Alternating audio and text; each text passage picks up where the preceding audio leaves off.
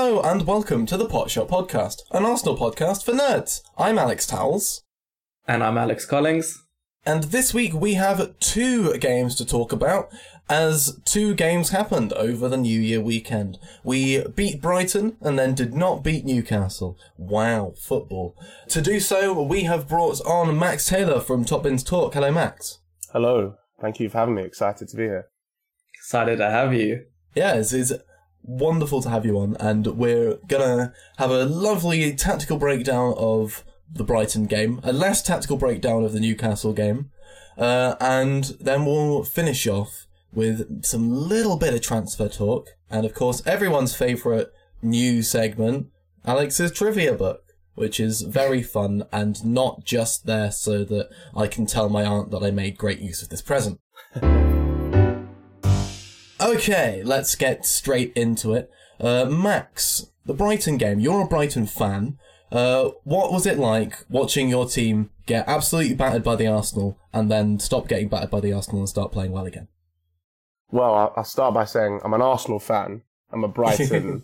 I'm a Brighton admirer. They're uh, they're my second team, which was more acceptable when they were struggling in the third tier of English football, and is is now more difficult to uh, to justify that they're a well-established Premier League club. Um, but I was supporting Arsenal as the Arsenal fan, and uh, it was nice to see, uh, as well as also frustrating as a Brighton admirer. Um, but from an Arsenal perspective, I thought it was great. Obviously, helps when you start so well in both halves, and that really set us up to uh, to be successful for the rest of the game. Um, and then against Newcastle, it was kind of the opposite, just frustration. Uh, but yeah, Brighton game it was a very it was a very good end to 2022. Yeah, I, I think I agree there. Definitely a good end to 2022, but a nervy end to the game with Brighton kind of clawing their way back into it with a couple goals to make the last few minutes a bit nervier than you might have thought when it was 4 1 with about 20 minutes to go. What do you think was the catalyst for Brighton getting back into the game? I think when you're when when you're playing at home and you know you sort of have a sense of you know there's a chance that that we can make a game of this. You can you have the home crowd behind you. Brighton brought on a lot of their youngsters. Evan Ferguson scored his his first Premier League goal. They had other other youngsters like Jeremy Sarmiento and Julio Enciso came on, so they had a bunch of energy sort of towards the end of the game. And obviously Mitoma um, scored initially and then had that that disallowed goal right at the end, which was going to be a really nervy sort of last six minutes of, of stoppage time. Um, but yeah, they had the crowd behind them. They had the momentum. They had a lot of fearless youngsters out there. And it was really the first time this season Arsenal have looked properly nervy at the end of the game. Um, I don't think there's too much to look into there. It was just, it happened. We sort of weathered the storm with a bit of luck, um, but made out of there with a two goal win. So yeah, I think it was just just momentum and home, and home crowd and and youngsters being youngsters. I think I agree that I kind of rewatched the match expecting to see some sort of because also it did kind of come right after we brought on we switched both of our fullbacks, so I thought maybe that there was something there. But yeah, I was watching it back and there wasn't really anything there from a tactical perspective at all that led to Brighton kind of being able to turn the momentum in their favor, albeit a bit too late to, you know, completely get back in the game. I do think maybe both Tierney and Tomiyasu didn't have great cameos after coming on. A couple of heavy touches. Tomiyasu really struggled to deal with Mitoma. Um, but all, all in all, I don't think there was anything really tactical to worry about there in terms of what they did to us um, right at the end of the game. Yeah, and if anything, it sort of uh, emphasizes how well Ben White did against against Mitoma on that side. Yeah, um, absolutely. Before he came off, and you know both of their goals were, especially their second, was a defensive error, an individual mistake by by Saliba. So those things happen, and um, you know when you change both fullbacks, the shape and the structure is is going to you know be a bit be a bit wacky as they're trying to figure out you know having two different fullbacks on either side of, of the centre half. So it happens, but you know, Yeah, completely agree. like you said, wasn't too much to look into. It is what it is, as they say. It is what it is. let's have a look back then to the start of the game because Max, as you said, we had a very fast start with Saka getting us going with, I believe, one minute and four seconds on the clock when he put the ball into the back of the net, uh, and we carried that momentum forward into the first half. Uh, Alex Collings, what did you make of our quick start against Brighton?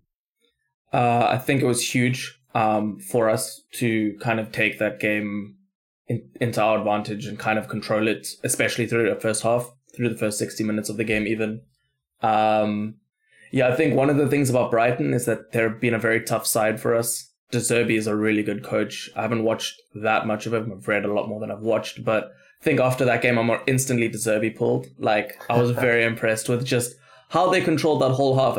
I said it on Twitter actually that I was very impressed with them. We were just better. Um, that was that was it. Nothing against them. They were a great team. They were causing us a lot of trouble, even if they weren't managing to kind of break us down completely in the first half. But yeah, getting that first goal kind of instantly meant that we could sit back, and that's something I think De Zerbi teams can kind of.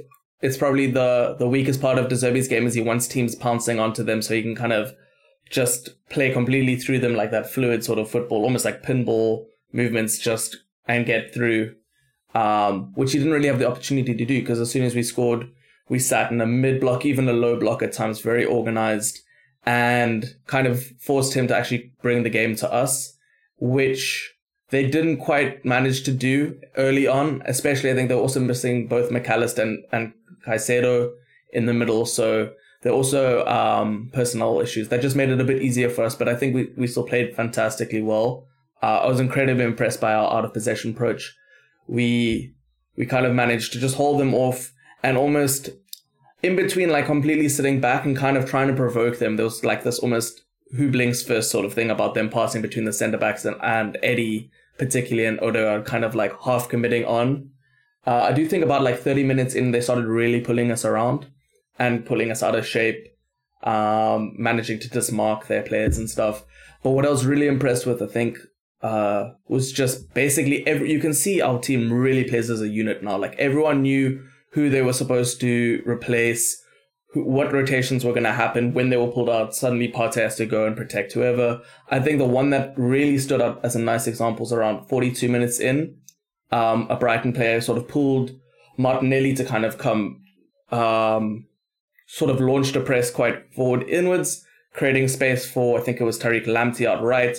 Xhaka immediately um, recognizes that, pulls out to Lamptey, and then Martinelli immediately recognizes that once he's stopped that press, he pushes back and covers the guy that, that Xhaka was on. And they, they kind of had that shape for about 30, 40 seconds before um, swapping back. And you can kind of see that was happening everywhere. I think it was happening a lot more on the right, actually, with them trying to get Mitoma, trying to access Mitoma and us just rotating between Partey and White and everything. It was very good.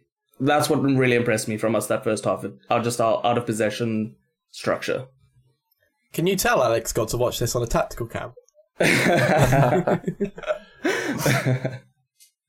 I did. It was fun. It was a lot of fun. I, I refuse to watch football games that aren't on tactical cam footage anymore. But yeah. Uh, Max, what did you make of um, that? The thing, the words that Alex said. I'm not even going to try and phrase a question out of it. I'm going to echo a lot of his statements. Um, the more I think about it, I mean, obviously, this is obvious, but the fast start was really important for us. And the way that we then played after that for the rest of the half is, is, like Collings has said, has been very different to how we have played for the majority of the season. We allowed Brighton to have the ball.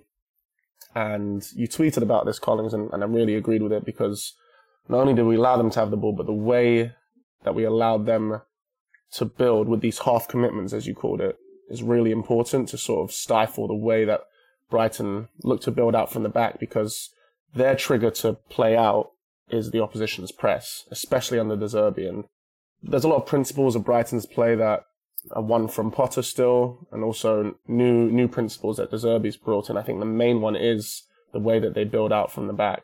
Um, and they did build out from the back under Potter, but the way that they do it is, is quite different under De Zerbi, and it's you know very De Zerbi esque, in, in that they wait for the press and then they launch the ball into into that double pivot, and then like you said, it's very pinball pinbally, and they look to uh, sort of play quickly around the opposition's press, and and Arsenal didn't really allow that. Yeah, can you imagine? I mean, imagine if they'd scored first. It would have been a completely different game for us. I think Oh, they would yeah. have had the upper hand because then we would have been pushing onto them. And you can see they were breaking us down even when we were in our block. So I think it would have been a very different game. And I can add to that if they had Mac Allister or Caicedo, it was obviously a good. The conditions of scoring early and them not having all their top players did help us a lot. But even that said, we, we played really, really well. Those two missing is obviously massive for us and for them. Um, but you know, Pascal Gross and, and Billy Gilmour is is a very is very good double pivot as well. So um, I think we just didn't allow them to do what De Zerbi wanted them to do first half, and them being able to play out from the back quickly, using the opposition's press as a trigger, then releases the ball into their more dangerous forward players, Solly March on the right and, and Mitoma on the left, and the way that their their fullbacks and their wingers rotate um, can really pull teams apart. And we just we were positioned really well, and our shape was was established and and organized, um, and sort of stifled any real attacking threat that they had. The clearest sign of how this game has changed my opinion on Brighton is that after it, I put Solly March in my fantasy Premier League team. You know what? I love that. Solly March is one of the most interesting players. He's been at Brighton now for, I think, 10 years possibly. Um, and he, I think under like maybe any other manager, if he was at any other club, he would never be an established Premier League player at this point because I think managers would have just completely lost their patience with his lack of output in front of goal. To be fair, I think I had him in a like FM thirteen or fourteen for my Everton save, and he was pretty good. So go. So I mean, most most Premier League teams. He was, yeah. well, he was an England under 21 player while Brighton was still in the Championship, and then he's been with us or with Brighton since they were promoted and all the way through.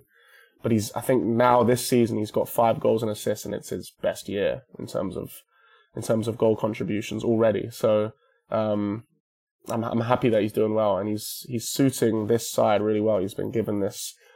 He's he's made this right right wing position his own, um, and I'm a big Solly March fan, and I'm happy he's doing well. So I'm I'm glad to hear that. Yeah, you, good, good to hear about homegrown players doing well. And speaking Exactly. of star wingers, Gabriel Martinelli contributed to three of our four goals this game, scoring one, and then two of his deflected shots led to two of the other goals. Um, Alex, what did you make of Martinelli's role in this game? I saw some people saying that I think I think we can say we can say for the goal he scored, he definitely should have passed that off to to Saka. But I'm I'm happy he took that shot on. That's an FPL reason to be honest, but I am Yeah. happy he took that shot on. Um, but yeah, I think I think I saw some people saying that he was having a difficult game. I actually saw that for for Newcastle as well, which we'll speak about later. And I don't know, I I think he he makes a lot of things happen, and those two deflected shots obviously contributed to that hugely. I think he's just the sort of player who isn't overly worried in trying to overplay things sometimes and just really does make that decision, which we kind of we've lacked in the past. And also it's a good balance for the other sort of players that we ha- we do have. In terms of how he's been playing tactically recently, um, I've noticed that he plays a lot higher up. Obviously, we were speaking about on the last part how there's far less rotation now that Gabby J is out because we don't have all those people play pulling around as much, right? But what I've kind of seen as a result of that is we are using Martinelli almost as the spearhead of the attack, albeit in like sort of a a lean to the left sort of way. He's, he's sitting high left and and Eddie still sits a bit deeper, less involved in sort of like dropping into midfield and more being like a a reference point to play off, almost like a target man in the in the way that target man's of feet in the way that we use Laca um, when when when Arteta first took over. To be honest, um, so yeah, he's been a lot less involved in rotations. He's kind of like the guy we're really trying to play long and behind to at the moment. Um, still does that stuff that he loves to do and has been doing all season, where he drops into midfield into those pockets to receive, but a lot less. Um, and I think it's been working. Uh, I don't know if I should speak about it. I guess I'll just touch on it in the Newcastle game. I actually thought he was fine. I just think nothing really came off for him that game against a very organized team. I mean, he lost a lot of his 50-50 deals, but I didn't think it was something where he did badly. I think he just, nothing really came off. I think the general play was really good. And yeah, I'm quite high on Martinelli. I think he's getting a lot more uh, criticism at the moment, but but I'm not too worried. I'm actually quite happy with, with how he's been playing. Yeah. He's getting a lot of criticism because people are taking notice of him because he's playing well. there you are. Max, what did you make of Martinelli's performance against Brighton? Yeah, sort of three points actually. Um, the first is I thought Tariq Lamptey sort of won the first half battle Oh yeah. against Martinelli. But the fact that Martinelli's deflected shot led to a goal kind of speaks to how important that perseverance is with, with Martinelli's play. He's, like you said, Collings, he- he'll, he'll, he'll do it again and again and uh, sort of relentlessly attack his fullback. And when that happens, chances will appear. It's inevitable. Um, but yeah, there were numerous occasions in the first half where he sort of found himself isolated against Lamptey and you know, it didn't come off for him. Um, and my second point leads to that because I, I loved that for Nketiah's goal, he went on his left. Um, and it's sort of a small detail, but the first four or five times he was isolated, he tried to cut in onto his right, and the shot was either blocked or, or Lamptey sort of cut off any angle for him to, to take a shot or play a pass. But then he got the ball, he ran at Lamptey, and he went on his left, and the shot came off Sanchez, and, and Nketiah was there to tap in the rebound. So we sort of mixed up the way that he attacked his fullback, which which led to our our third goal. And then the final point is I'm sure you got a great view of this on the tactical cam.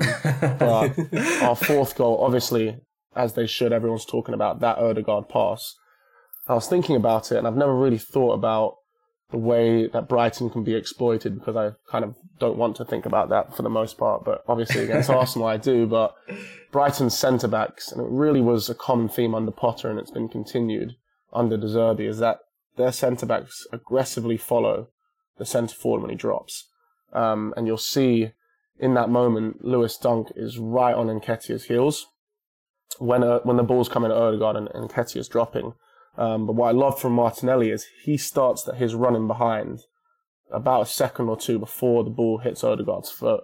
Um, and obviously Tariq Lamptey is rapid, so you're not going to win that that that race nine times out of ten. But he had a step on him, um, and he was in behind, and obviously the pass was incredible. We could talk about that all day long, but Martinelli sort of identified the space that Dunk had vacated, and then made that running behind, which made that pass possible. So.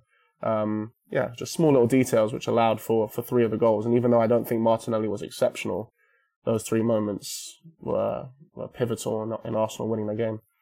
Yeah, I was also very impressed by that fourth goal. I mean, everyone was speaking about Odegaard, but like you were saying, that dynamic advantage to get a start early, and then also just cutting off across Lamptey just a little bit so that he can have that space in front of him and still taking the shot where Lamptey's kind of snapping at his heels. It was, I think, it was it was a, as good a run as it was a pass, to be honest. I was screaming for him to square it as well. It was on. It was on. Uh, if you shoot this and we and, and you don't score, I'm gonna be so upset with you. And the shot wasn't even a good one, to be honest. But yeah, we'll take we, we'll take those. Yeah, Um, but yeah, I wanted to actually ask: Do you think that they started uh, that De Zerbi started Lamptey specifically to to handle Martinelli? Because I noticed Lamptey was tight on Martinelli pretty much the whole game, especially that first half we spoke about Lamptey winning it. Like he was he was right on Martinelli's back every time he dropped. He was right on him every time he was trying to run behind.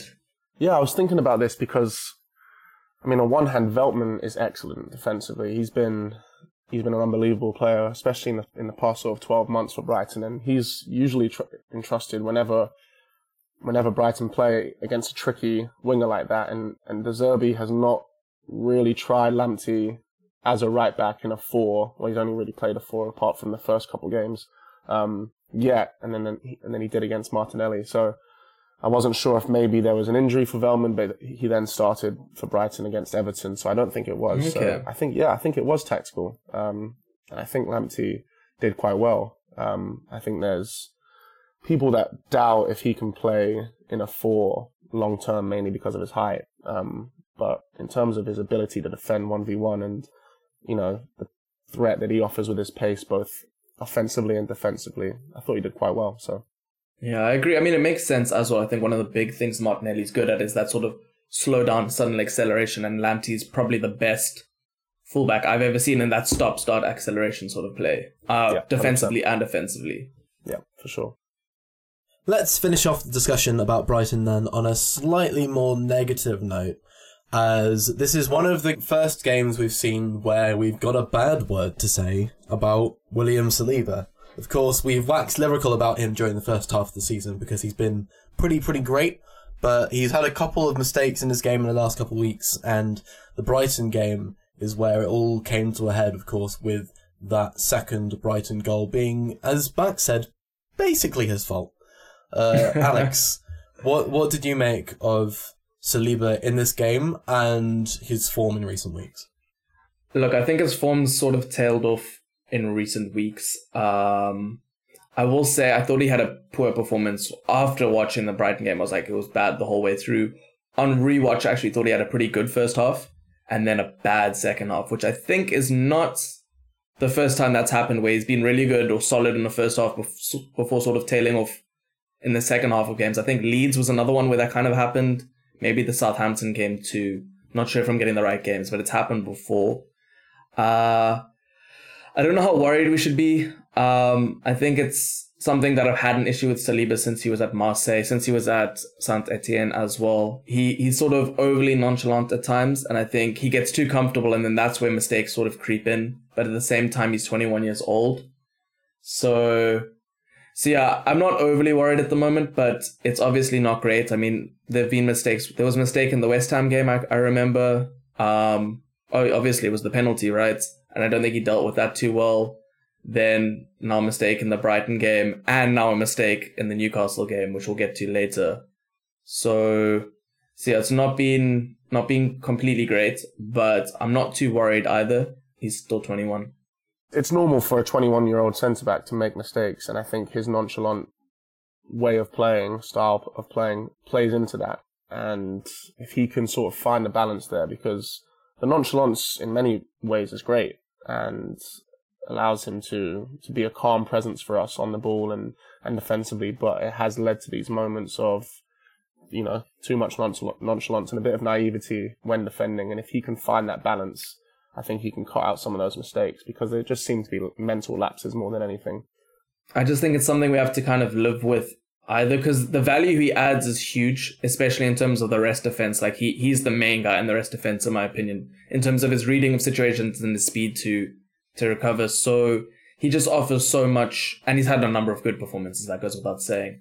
Uh, he just adds so much that it's worth those mistakes, but they are frustrating because they always feel I think there's two sort of situations where I've noticed he really struggles. When he goes up against really physical forwards, sometimes not only just in the terms of the physical battle, but also the judgment of what to do, he can struggle a bit um, or make rash decisions. Because usually he's pretty good at sort of getting close to a player um, and kind of dominating them physically, but like in such a way that he doesn't overcommit. But when the player he's going up against is stronger, I think he struggles a bit more and then gets a bit more rash maybe to compensate. But then the other thing is he's made a lot of mistakes when he's almost kind of felt that he's kind of the situation's being handled. You know what I mean? Where he's got a cross to cover or he's just making a pass backwards or something. That's where the mistakes creep in, and those are the ones we really need to get rid of.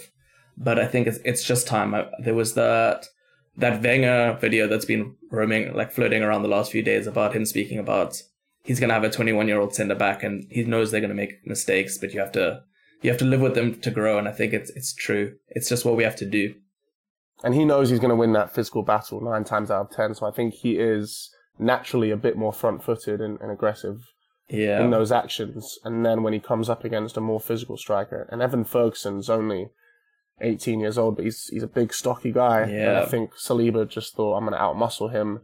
I can be sort of calm in this situation. Um, and then he wasn't in a crucial moment in front of goal.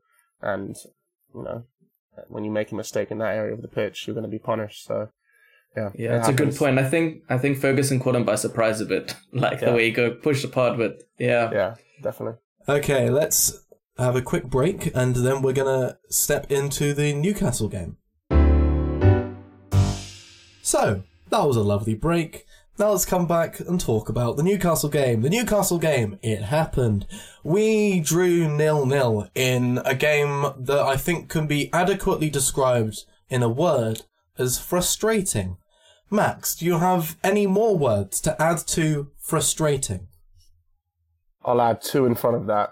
Really effing frustrating was, was, was, uh, was how I felt as a fan. I'm trying to analyze this as as a as a viewer, um, as a professional viewer. Uh, but yeah, as a fan, it was extremely frustrating, and I think one Newcastle are a very good side, Um, very resilient, very very organized and strong defensively. And on the other hand, they are smart and masters of the dark arts and knew what they were doing uh, and knew exactly how to frustrate us and were successful. Um, so that's one that's that's one side of it. The other side is I think there were positives. I think one we started like a house on fire on the front foot, aggressive, um, played the way that we wanted to play, um, found inroads into our wide players Martinelli and Saka, allowed them to get the ball and attack their fullback. Um, Saka had the beating of Dan Burn in the first couple minutes, and I and I thought that was sort of going to be how the game went, and it's how he's played against Dan Burn in the past when he was at Brighton. Um, we had we had five shots in the first six or seven minutes, and that really uh, that that really speaks to how dominant we were. Um, and, and the second point is I thought, especially in the first half, we counter pressed really well, and that's been a theme of ours that I've really enjoyed watching and enjoyed watching develop this season. I think we've got a lot better at it. Um, you know, immediately after the, we lose the ball, we managed to suffocate opponents. I think it's helped bringing in Zinchenko and moving Ben White to right back, um, our fullbacks inverting and sort of being aligned with Thomas Partey on the edge of the box um, in, a, in a more narrow shape. Um, sort of allows us to collapse on other teams and sort of forces them to clear the ball right back to our centre halves, and then we go again. And I think we did that well against Newcastle, and they struggled to sort of get out in the first 15 minutes. Um, Callum Wilson had a shot, like I think maybe 50, between the 15 and 20 minute mark, and he sort of just turned and had no one around him on his own team, and just took a just took a shot from like 25 yards out, and it just fell right into Ramsdale's hands. And it, I think that really speaks to how well we were doing. It was all they could really conjure up in the first 15, 20 minutes, and led to them taking that that shot that was never really going to go in. So uh, I was happy with how we started, and then the Newcastle Dark Arts appeared, and fouls weren't being called, and fouls were being called on their on their side, and I thought that really the only way that they bothered us was from set pieces, um, and the rest of the game was my fan perspective really effing frustrating. Yeah, I will say from set from set pieces, every set piece was kind of terrifying to me. I felt like one of them was bound to go in. But yeah, Yeah. speaking about the dark arts, I don't think I'm going to say too much more because my head was gone. But it was just their out of possession shape was something that was very intriguing to me going in. They pressed with three at the front, which is obviously isn't. It's one of the le- one of the more rare ways to press, and they use both of their wingers to kind of push the the centre backs inside to the other centre back, and then they'll use their um their striker to kind of capitalize on that, right? Um, which sort of do- is generally dangerous against teams that build up in that three-two shape, especially because you can get Wilson right on the middle guy. Um, so I was interested to see how we'd kind of build out, and same as we did versus Liverpool, we we actually used both of our fullbacks quite deep to create that depth to make them jump out, um, jump to the press, you know, pull pull them apart and open up those pockets in the middle. So that thing, I, I think that worked really well. I need to watch it back. Um, I'm not sure if that's why we kind of started so quickly against them. I do feel that they were started off kind of defending in a four-five-one sort of shape, so probably not.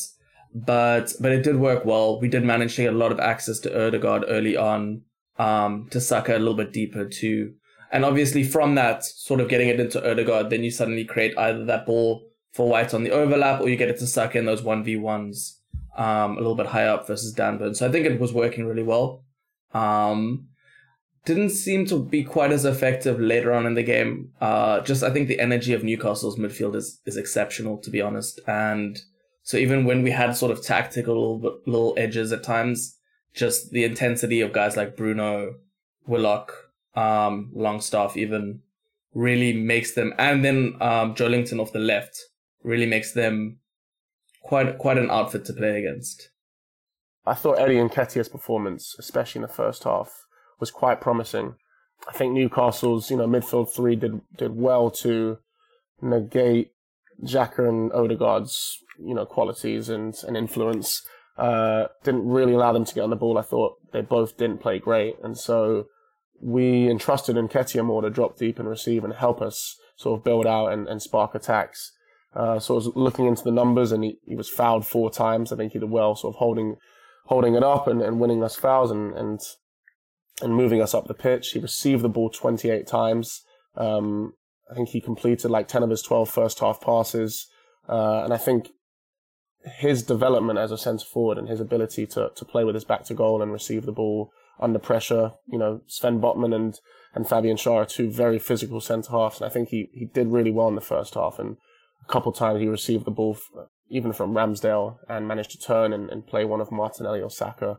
So that's something we'll need from him. And obviously that's something that Gabby Jesus is, is so good at. And Nketiah, not so much, but um, he did really well there. And uh, I thought that was one positive that, that we could take from the first half, especially. Those of us watching uh, on the Sky Sports coverage in the UK would have heard Gary Neville saying that, like, u- using this game as an example of why Arsenal need a striker. And I think while I, I, I don't disagree with the point, I think this game is one of the worst examples of it because Eddie was really good, as you say. Yeah, I, I just don't think there was much space to work with either. And I think Eddie did really well, as Max was pointing out, especially in the physical game. I mean, it's kind of crazy to see his development from a physical perspective purely from the guy, the stringy guy who came back from Leeds, even. You know what I mean? Like, he's really, he's really bulked up and holding off guys like Schär and Botman is not easy. I mean, Botman really had to, to foul him quite a couple times to kind of stop him rolling off him. Um, so yeah, I agree. I think he had one of the better games and I don't think we had a bad game. So, so yeah, it was good. Yeah, agree.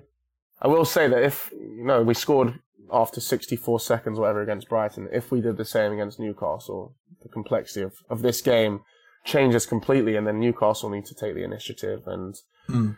It would have been a it would have been a very different game. The ball would have been in play for a lot longer than it was. So To add to that, I also think their out of possession shape would have really served us then because we would have had all four sitting deep, inviting them onto us. They weren't really invited that easily. You kind of had to bait them a little bit.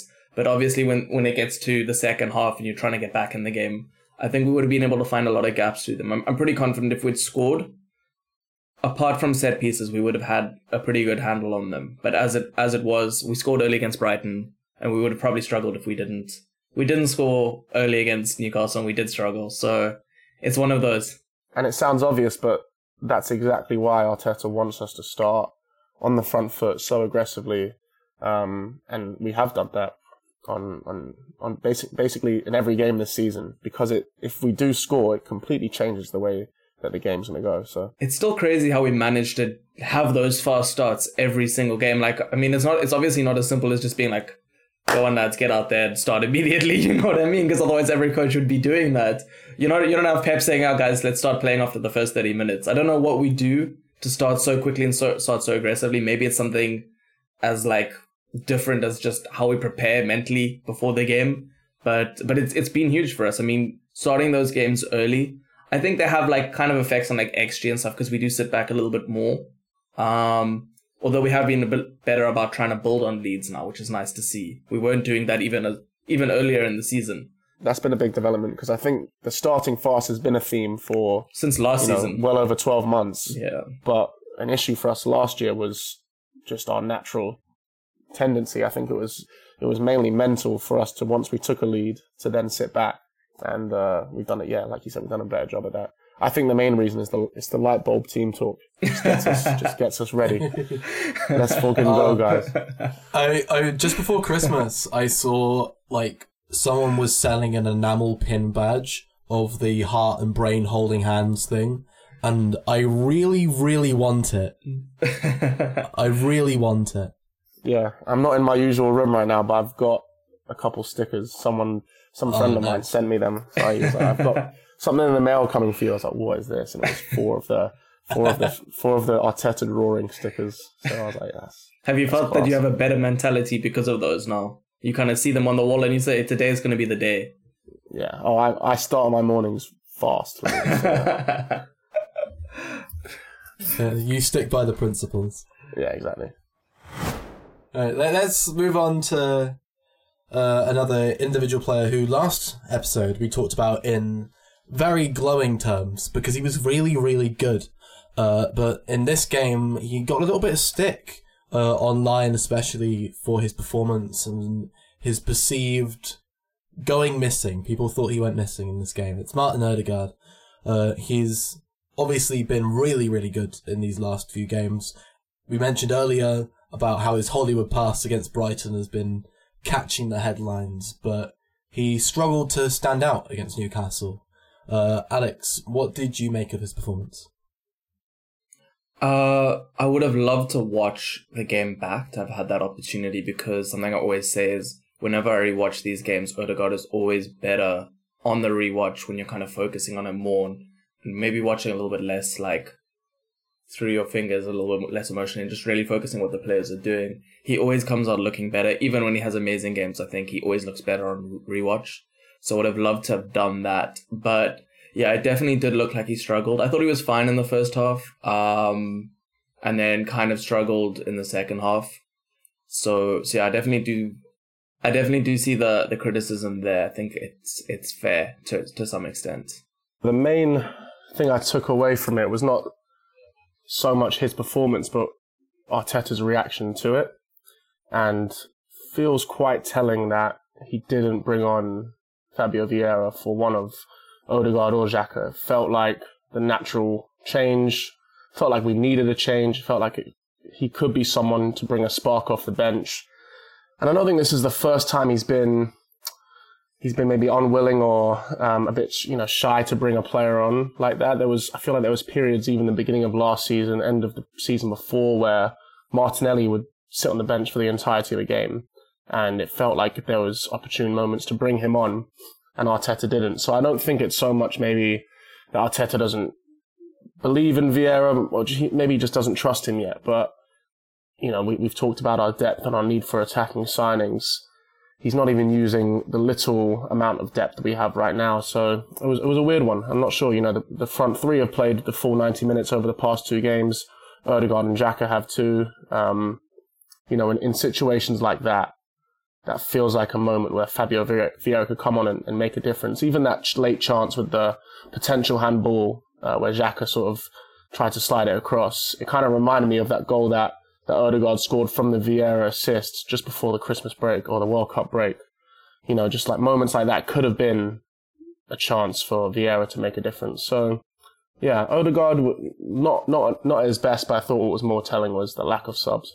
Yeah, I definitely agree with that. I would have brought uh, Fabio Vieira on. It also felt like one of those games where just having that sort of final ball or maybe even a shot from outside the box, two things that I think Vieira is very good at, probably among the best in the squad. I think he probably does have the best final ball in the squad, I'll say. Um, so I really would have wanted to see him on. At the same time, I do see reasons why maybe not to bring on because of physicality. I mean, Vieira is literally a twig and Vier uh, and Odegaard was getting bullied out the game, as he does tend to against really aggressive midfields or even um, centre backs who push up on him.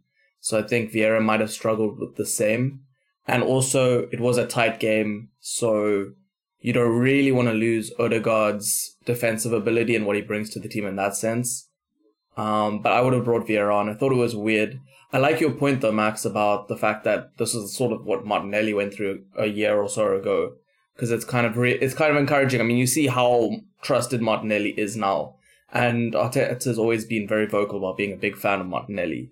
So that does sort of ease some sort of growing doubts about like where Vieira fits in or or, or high uh, where Vieira fits in or how highly he's held in Arteta's esteem. I think it's just a first season thing, as you see with lots of City players. At Man City, maybe it's just learning the system, getting used to it. Maybe also just building up a bit of physicality. But yeah, I do I do think the game was there for the taking. It wasn't really happening for Odegaard, so I would have brought Vieira on, but I kind of see both sides, I guess. I, I know it's kind of out of keeping for us to mention this on the pod, but I think there might also have been a level of the old intangibles to it. Like, Odegaard and Xhaka are two of the leaders in the squad, Odegaard being the captain, of course. So having them on the pitch during one of the well, what we'll all agree is one of the most mentally taxing final few minutes of a game of the season as everyone's getting frustrated and riled up. It probably, Arteta probably wanted to keep them on the pitch for their leadership and for helping to keep everyone together. At least I feel like that might be a factor that we haven't really discussed so much. Is that something that you guys saw? Is that, am I chatting out my ass? I always have this like dilemma mentally as well like I, I'll be like, oh, you, this sub needs to be made. This player is fresh. He can make a difference. But at the same time, you're right. There's there's a lot of value in keeping the guys on that are, that are leaders that are you know in the rhythm of the game. But at the same time, you know we've we've made these complaints about depth. We have worries about depth. You have got to use that depth in certain moments, and it's a, it's a tough one. There's a balance that has to be found. But that felt like a time to make a change. And I didn't I haven't rewatched the whole game, but I saw these. I saw a compilation of of some of Zinchenko's passes into the final third, sort of in the last 20, 30 minutes, and he was in his usual zone, you know, eh, eh, where he'd inverted in like a deeper midfield role, and he fed three or four passes into Xhaka. And I think for all of for all that Xhaka has done well in this more advanced role this season, him ret- him receiving on the half turn and then looking to create on the ball is not his strength. And a lot of those passes fell into his feet, and it just feels like if that was Vieira, something might have happened. So I don't know, maybe something that Arteta might think of doing in, in, in future games. Yeah, I think that's a very fair point. I mean, I actually didn't even think of, of taking Xhaka off. I felt like he was quite impactful, but maybe it was just him being used a lot in those final few minutes and the ball coming into him. I mean, there was also balls from Gabriel into into Xhaka as well, I remember. So so he was definitely being used. Maybe just you know that that sudden just moment of like a little bit more agility against a defense like that to be able to to get a shot off. I I think we should have made a sub. The other thing though is that I was kind of thinking earlier today is that were our players that tired? It wasn't one of those games where I really felt like anyone looked like they were running out of energy later in the game. So so that was the one thing that I was kind of considering. Like maybe obviously the coaching staff have much better access to information about how tired everyone is or not. Maybe they just felt that there wasn't an, uh, a need to make a change. There was no tiring legs. We we have a really strong, clearly a really strong plan A, but it does make you think like what is our what is our plan B because our players are really settled in these specific roles and you sort of look at our front six. You know, you're not going to bring Partey off unless we've got a comfortable lead and you know you can bring on Elneny to to finish the game off. But then you know you're not going to swap Xhaka and Odegaard's sides, or you you couldn't take you know I don't think he'd take off Xhaka and move Odegaard to the left. At least he hasn't done that yet. I think in theory it might work. Like we don't really have a plan B, and we haven't had to really use one yet this this season. But yesterday felt like the first time we'd really sort of we'd come to a I don't know we were at a stalemate in the second half, and I don't know it just doesn't seem like we really have a clear plan B at the moment. Um, whether that's a personnel change, a shape change, something like that. Um, it's just, just something to think about, I think. Before we move on and have a look ahead to the transfer window, which is now open, let's take a step back and have a think about what these games mean for us in the wider context of the season. Because I think we all agree that Brighton and Newcastle are two of the toughest teams that we will play this season, and we've seen evidence of how we might adapt to the loss of Gabby Jesus as well. Uh, Alex, what have you taken from these results? What have you learned from them uh, that you're going to take forward into the rest of the season? Um, I think there were two tough teams. I've been looking at them since long before the World Cup break, um, with my eye on them, and then the next two coming up. So, I think taking four points across the two games is is good. Uh, I, am actually not sure. I have a lot of confidence in the team. I'm not sure if I would have like taken those four points ahead of the time rather than seeing how the game is played out. But but I'm not I'm not upset with it. Maybe with a little bit of distance from the games that we have four points from them. We'll see how the next two come. Uh, it's just a tough one because City feel. I mean, they they drew to Everton, thank God, but City just feel that like, from seasons past, there's that inevitable feel that any draw almost feels like it's a loss. Um, we've only we, we've got now we've played what 15 games this season? 16 games this season? And we've drawn one we've drawn twice and lost once. It's actually a really really good run. It's our best ever in history and i still have that like nagging feeling about dropping points. But yeah i can't really complain. It was a really even match against newcastle in the end. I think we also got a little bit lucky in a situational sense versus brighton um, who could have been a lot more difficult uh, if we didn't score early or if they did have their first choice players available so yeah, I'm I'm relatively happy with it. I think what's good about it is, especially in the Newcastle game, we were pushing until the end. Um, we didn't look like we were losing hope, and I think the most important thing right now is that there's still that mentality and that that energy from the squad, that momentum continues, and I don't feel like that draw halted the momentum at all. Max? I feel like I've got a lot of different thoughts. I think the main ones are Nketiah is more than capable. We can trust him, but we do need reinforcements, and I think the Newcastle game showed that. You know, I think the Brighton game showed the quality that we have in house. Uh, the Newcastle game shows that we just need we just need a little bit more to ensure that we are we are in it until the end. I also think it's a great sign that we've come away from those two fixtures somewhat disappointed with only four points. And you know, you said we've drawn twice and lost once. It's funny because all those, all three of those games feel felt very, very winnable. Um, so yeah, I think there's reasons to be disappointed, and, and people are obviously frustrated by what happened in, happened yesterday against Newcastle. But this team is this team is doing really well, and uh, you know those are two very tough fixtures, and we've come out them with four points. So I think we've got to keep looking forward. We now have a, a, a significant break until the next Premier League game, so hopefully we can get a transfer over the line and a specific player that, or potentially two players that we're going to talk about shortly. So Yeah, and Smith Rowe back too, hopefully hmm. soon. Yeah, and I don't know what's been going on with him because he was supposed to be back for the pre, well, the mid-season friendlies, and hasn't happened yet. But I think he's someone who would have been huge to have off the bench. that's another good point. Yeah, I, I think even like leaving aside the fact that we didn't bring many players off the bench, we started exactly the same starting eleven in two games that are three days apart, and I don't think there's going to be many times throughout the season where we're going to have the luxury of being able to do that in important games. And I think as we go through the season, it's going to be important that we have rotation pieces that are trusted not just to come off the bench, but to start in runs like these. I think that's one of my key takeaways from this is that the consistency of squad selection we've been able to put together through the first part of the season and these last couple days is a privilege. And if we have any major injuries or we're not willing to rotate, then we might run into some problems pretty soon. Agreed. On that note, shall we get into speaking about the potential reinforcements? Absolutely. So, there are two major rumours that we've come into January with, and they're actually different to the two. Well, one of them's different to the ones that we came into the World Cup thinking we'd be looking at January for. We came into the World Cup thinking we'd be talking about Mykhailo Mudryk and Danilo from Brazil. We're not really looking at Danilo anymore. Like, there's no rumours around him have died down quite a bit. But rumours have picked up for a very, very exciting name, Joao Felix. So, let's start off with Mudrik, who has been called many things. Uh, E-boy, uh, Arsenal superfan, but he, I think he's both. yeah, he de- probably both.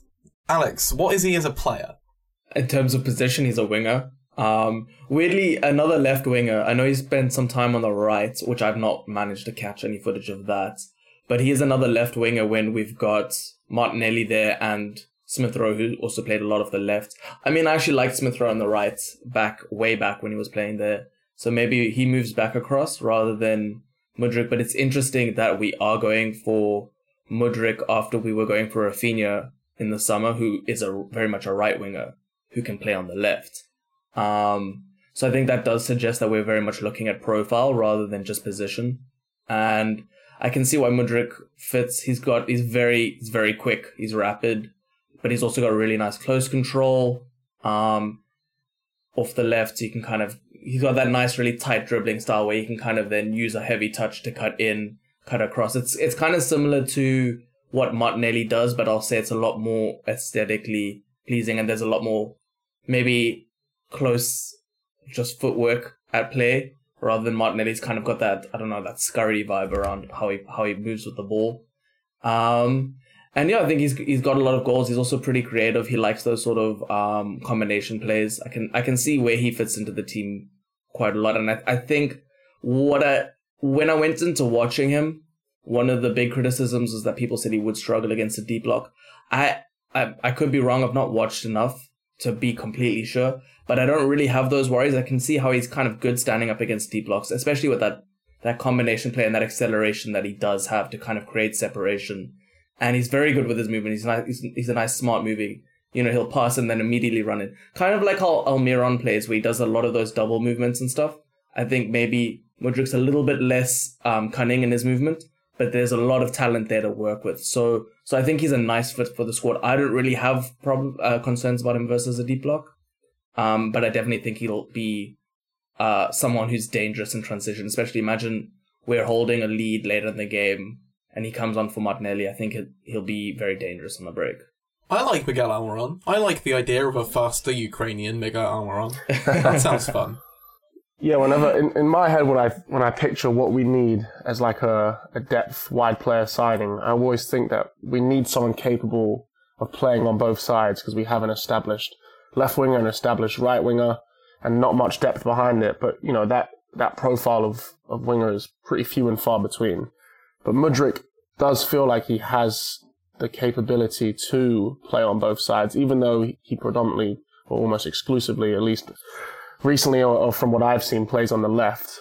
But you know, we've we've seen we've seen Arteta's track record with wide players, and it feels like this could be, or Mudryk could be a player that he can really mold and help develop because you know at 21 he is still quite raw and, and, and quite new to the professional game. I also think what stands out, he's quite two-footed. Um, and that makes me think there's potential for him to be a threat on, you know, on the right as well. Um, he scored a number of goals with both his left and his right. I think like some of the main goals I've seen from him is where he starts on the left and sort of drives inside at pace and then and then scores with his right foot. But he's also uh, scored a number of goals on his left. So I think for us, what we really need is one a player that can come on and be a threat as a sub for one of Saka and Martinelli because we don't really have that. We had that for for a period with Reiss Nelson.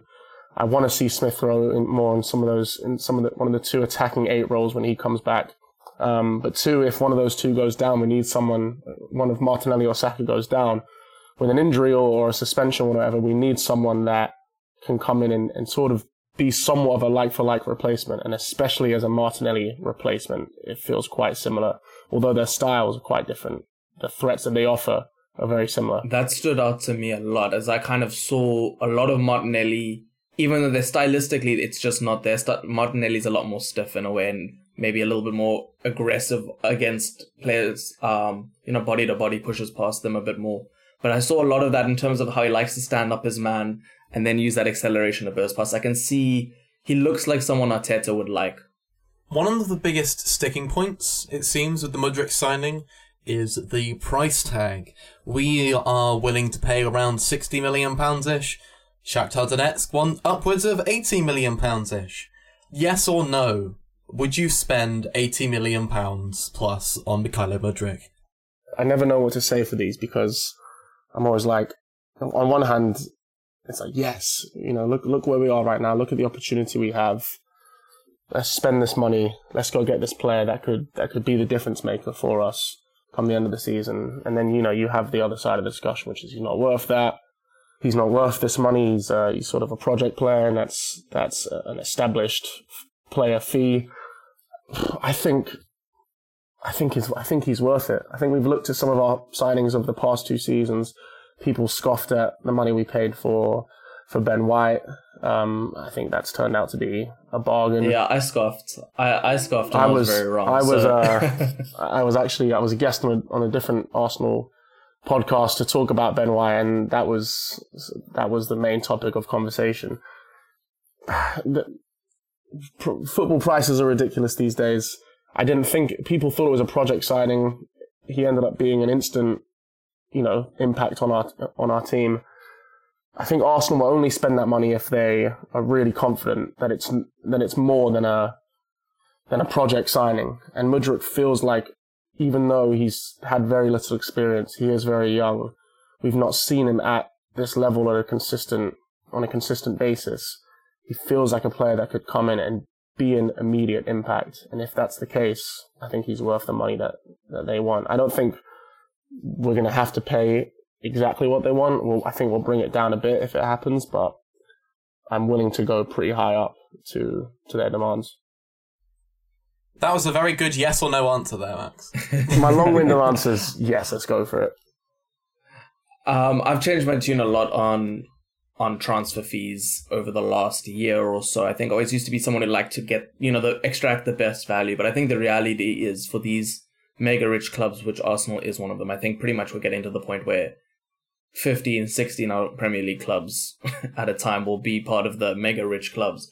I think at the end of the day, it kind of becomes a little bit academic if you're spending 60 million or 80 million on a player.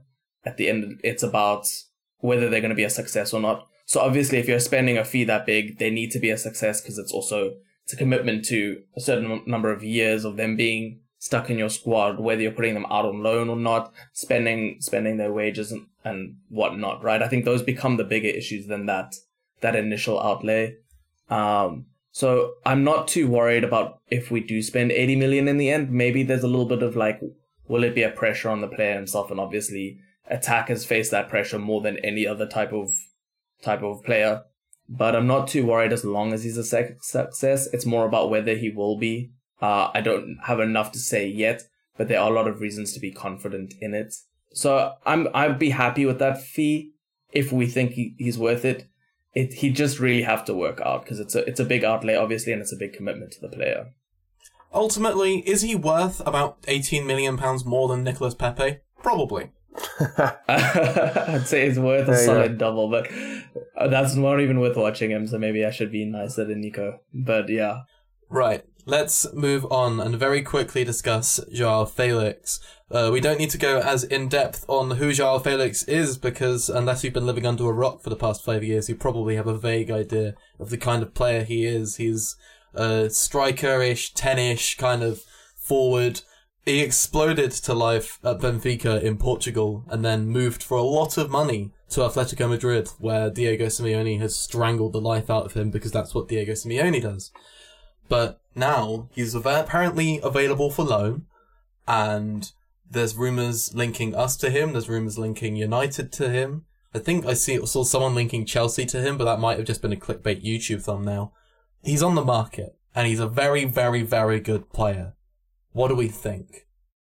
It's a reportedly large loan fee, but I would be contradicting myself if I if I said no because of the fee. So his profile his profile makes him very appealing, a versatile a versatile forward that could provide depth for us, but also starting quality. Um, if anything, was I think he'd instantly compete with Nketiah, also be an option, a potential option in one of those wide areas. I don't think it's not it's not as natural to him, but I could see him fulfilling a, a role there.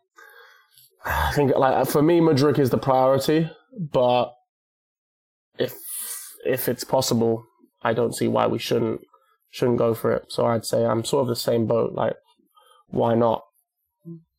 would you get both? Because that's something people have been speaking Yeah, I about. don't know. I- I've I've I've gone back and forth with this because like depth is clearly an issue for us. We've just spoken about that. You know, the front three is not even come off in the last two games. But then you think we have we'll get Jesus back in March, and then we have three centre forwards right there who are all very very good players. Um, like uh, I don't know. Like the, the fact of the matter is, we are in a title race, and we haven't been in this position for a very long time. And more quality is not really a bad thing. So I don't know. It's a, it's a tough one. It's a really tough one. Like right now, we do need him because it's January fourth, and Jesus is probably not back for two more months. There's a lot of games in that time period. So, like, yeah, It's one I'm not decided on either. I love Felix as a player. I also think there's a huge amount of talent there that can be tapped into that hasn't been. I feel like bust potential is something that gets thrown around. I feel like it, there is a bit of a bust potential. Them like I can see him coming and it just not working. Although I kind of have a faith. I, I see exactly where he fits into the team. I think he's a great stylistic replacement and role replacement for for Jesus. But but in terms of signing both, the one thing that kind of both him and Mudryk, the, the one thing that kind of worries me is that he João Felix is not going to come here to be backup to Eddie Nketiah until Jesus comes back, right? I think he'd want to come and immediately be a starter. And I don't know, there's just such a good synergy around the squad at the moment. I don't know. And Eddie's also delivering, like you, you spoke about earlier this in this episode about how Eddie is someone that we can trust going forward. And I believe that too. I don't think he's necessarily able to do the job that Jesus was doing. And I think Felix probably can do that job a lot better, right? But there's a really good synergy. We are making something work with the slight tweak we've used at center forward. And I just don't know what it would be like for the squad to bring in João Felix and immediately relegate Eddie back to the bench because João Felix is not going to come to be sitting on the bench for Eddie. It, it makes me I'm an err a little bit. There's a lot to say about squad dynamics and morale and everything like that. So these are factors that are for us we don't really know about. Like maybe maybe Arteta's selling it because he's saying you can compete with Eddie, but you know once he's through the door, he maybe he loses Yeah, that battle 100%. and he's a lone player and you know he can come and quickly pick up a medal. yeah exactly so You know, it's not it's not the worst it's not the worst holiday It's- in, in London. it's a really difficult one and sometimes I look at myself and I'm like why are you why are you stalling on the, the opportunity or be, being in favor of the opportunity to sign João Felix João Felix on loan Yeah. If we sign him, I'll be happy and excited. I just don't know.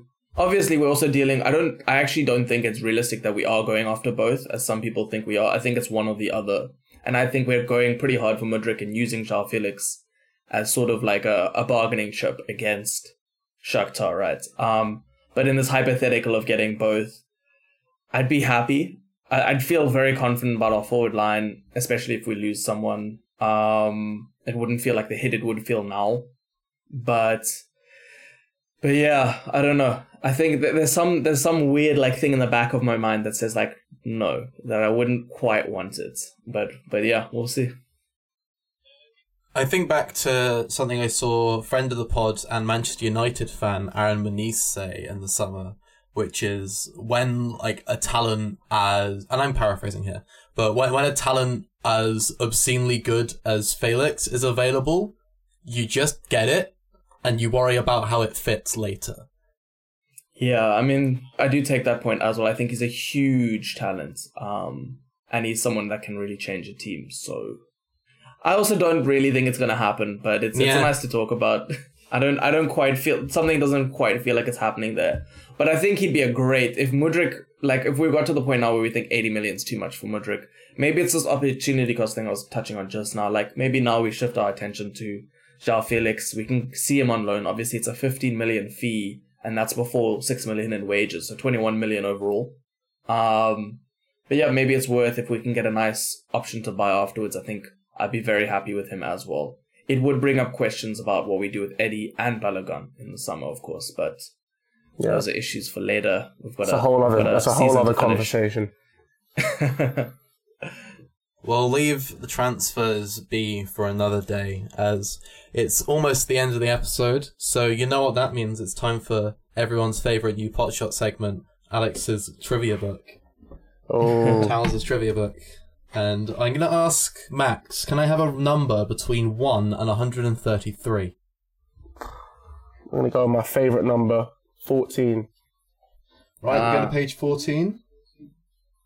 Obviously, in in honor of Eddie Nketiah. obviously obviously And I'm going to pick the question at the top of page 14, which is the first English league match to be broadcast live on radio in 1927 was between Arsenal and which club? A. Sheffield United. B. Liverpool. C. Sheffield Wednesday. Or D. Manchester United. Max, as you're the guest, you can go first. Sheffield Wednesday Collings? I was gonna pick Sheffield Wednesday, um, but you know what? Let me go for Sheffield United then. The answer is A. Sheffield United. wow Point for Yes. Alex Collings. Obvi- obviously, my first choice in, in high. Well, with the trivia done, uh, that is all we've got time for this episode. Thanks so much for joining us, Max. If people want to find more of you, where can they do so? Thank you very much for having me. Uh, you can find my personal Twitter at uh, at m taylor t a y l o r one underscore, um, and then I'm also a founder and a writer at Top Bins Talk. Um, and yeah, those are the two places you can find me. But yeah, had a lot, had a lot of Put fun. out great content, so yeah, definitely recommend them as well. Thank you, thank you. Awesome, of course. I'm on Twitter at Alex Towells. Collings is on Twitter at AlexFRCO. The pod is on Twitter at PotShotPod. You can find our intro and outro music on the Spotify's at JW Blake. It's made by James Blake. He's great. Uh, please like and share and tell all your Arsenal friends about how sexy we are and how good we are at trivia questions. And we will see you next week for a preview of another North London derby. How exciting is that? See you there.